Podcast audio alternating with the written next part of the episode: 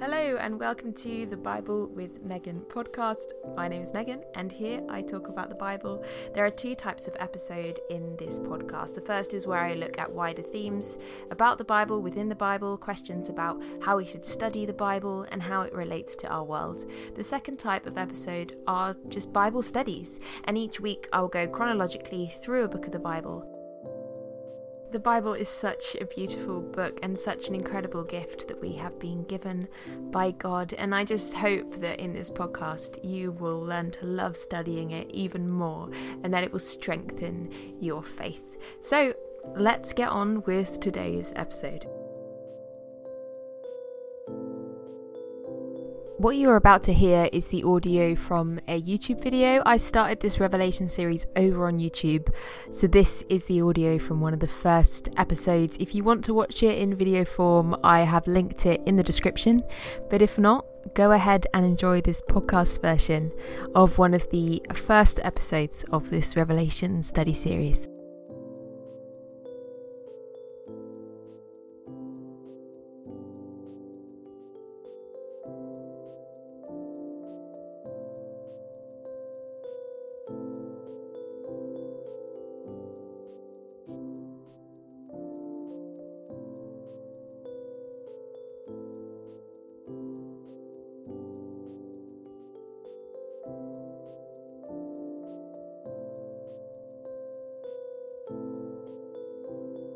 In chapter 2 of the book of Revelation, Jesus speaks a message to each of the seven churches that the letter is written to. And each of these messages has a pattern that happens in all of them. Uh, there are six parts to it, and we are going to learn them today. Last time we looked at the references to the Old Testament in John's opening vision of Jesus, and we are still in that vision in chapter 2. This is what the Jesus in the vision that John sees is saying to him to write down to send to the seven churches. And this part of the book is super important, and we're so lucky to have it because most times you read a historical letter, um, you have to do research outside of the book to find out who the audience were um, and know more about them and their context. We are given so much in these messages about who Jesus is speaking to. He tells us loads about them. Um, so it's really important that we spend some time in this section of the book getting to know who this vision is being spoken to before we begin to interpret the vision.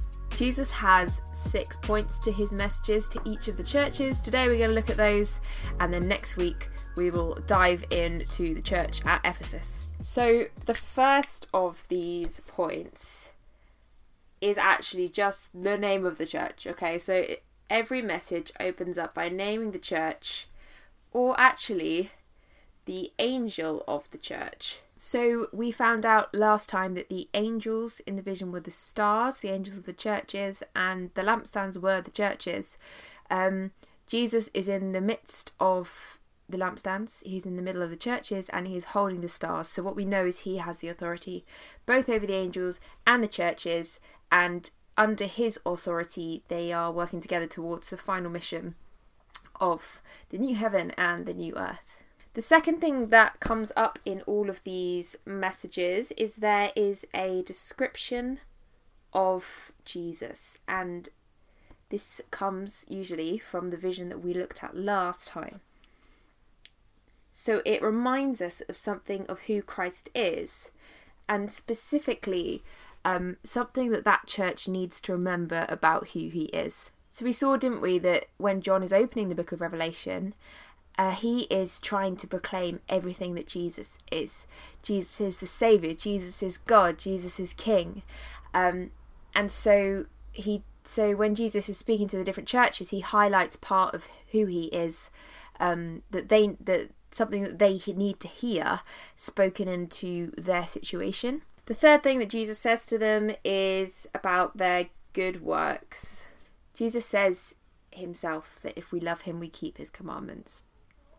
And so he's telling these churches what they're doing really well, what commandments, how they're following him that's going really, really well.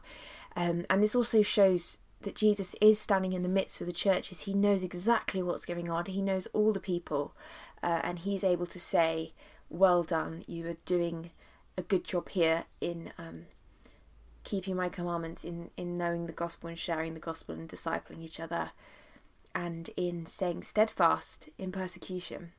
However, he also has, for some of the churches, he has some things against them. It says, But this I have against you, it often says, and this is something that they are doing that is counter to what they ought to be doing. So we'll see next week, we'll look at the church of Ephesus. You'll see he says to Ephesus, I have this against you, you've forgotten your first love. So he will tell them something that they must repent from, turn back from, um, and change in order to remain um, steadfast in a time of persecution and in order to complete the specific mission that he's given to that church. He doesn't just say what's wrong, he also gives instructions. So, number five is instruction. They are told what to do and how to fix a thing that he has against them or how to persevere in their good works. They can choose whether they obey instructions from Jesus or they ignore them. But there is a consequence to obeying them that is then pointed out in number six. And number six is the conqueror's promise or the overcomer's promise. Jesus says, To the one who conquers or the one who overcomes. And then he gives them a promise. And the conqueror's promise often comes with the line that says, He who has an ear, let him hear what the Spirit says to the churches.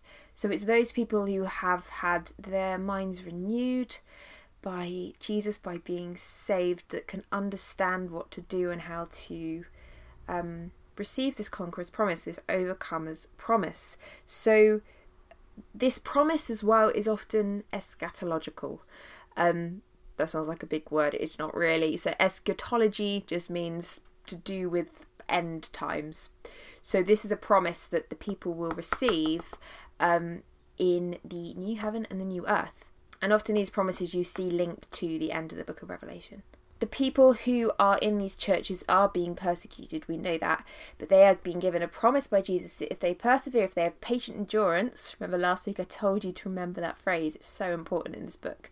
If they have patient endurance, they do, they obey the instructions of Christ, they continue in good works, um, and eliminate the things that Jesus has against them, that is going against what they ought to be doing, um, they will receive the conqueror's promise. But what what are they conquering? What are they overcoming? We'll see that as the book unfolds. But I think this is actually the key part of the book of Revelation. I think this is the biggest question it asks to Christians reading it whether these seven churches or us today. It asks us Are you a conqueror? Are you an overcomer? Are you one who will remain steadfast are you one who will uh, commit your life to the truth of Jesus Christ, no matter what else may come against you? Or are you one who will be swayed by the world and what the world's current ideas are?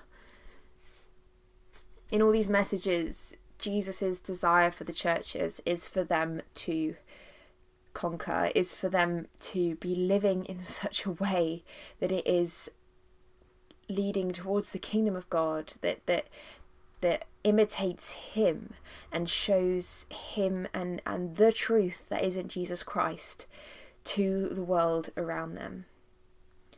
And the book of Revelation notes that that is a battle when we live in this world, it will want us not to do that. There are spiritual forces. The world is fallen, and and they don't want the name of Jesus to be proclaimed.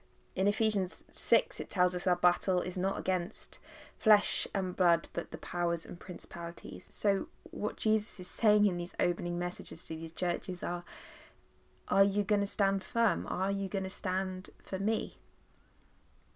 Or will you be swayed will you be tempted away from what I am calling you to and the truth that I have told?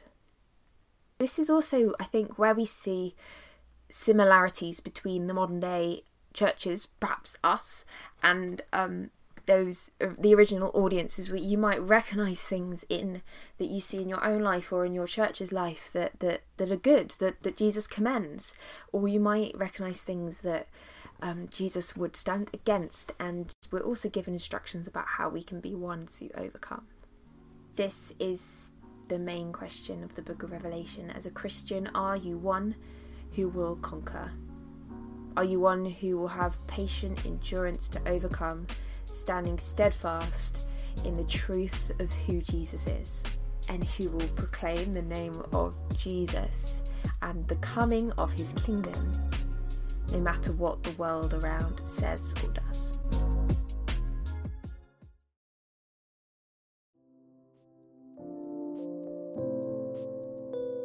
Thank you so, so much for joining me for today's podcast. If you have five minutes to leave a review of this podcast on whatever platform you're listening on, that would be really, really helpful. And it would help more people like us who might enjoy studying the Bible to find the podcast and to join us in our journey. If you'd like to support me in making this podcast financially, you can use the Buy Me a Coffee link that is in the show notes to just donate a little bit towards making these resources. You can also follow me over on Instagram at Bible with Megan or one word, where I update everything that's going on and have content on there as well. So I really look forward to seeing you next time for the next episode of the Bible with Megan podcast.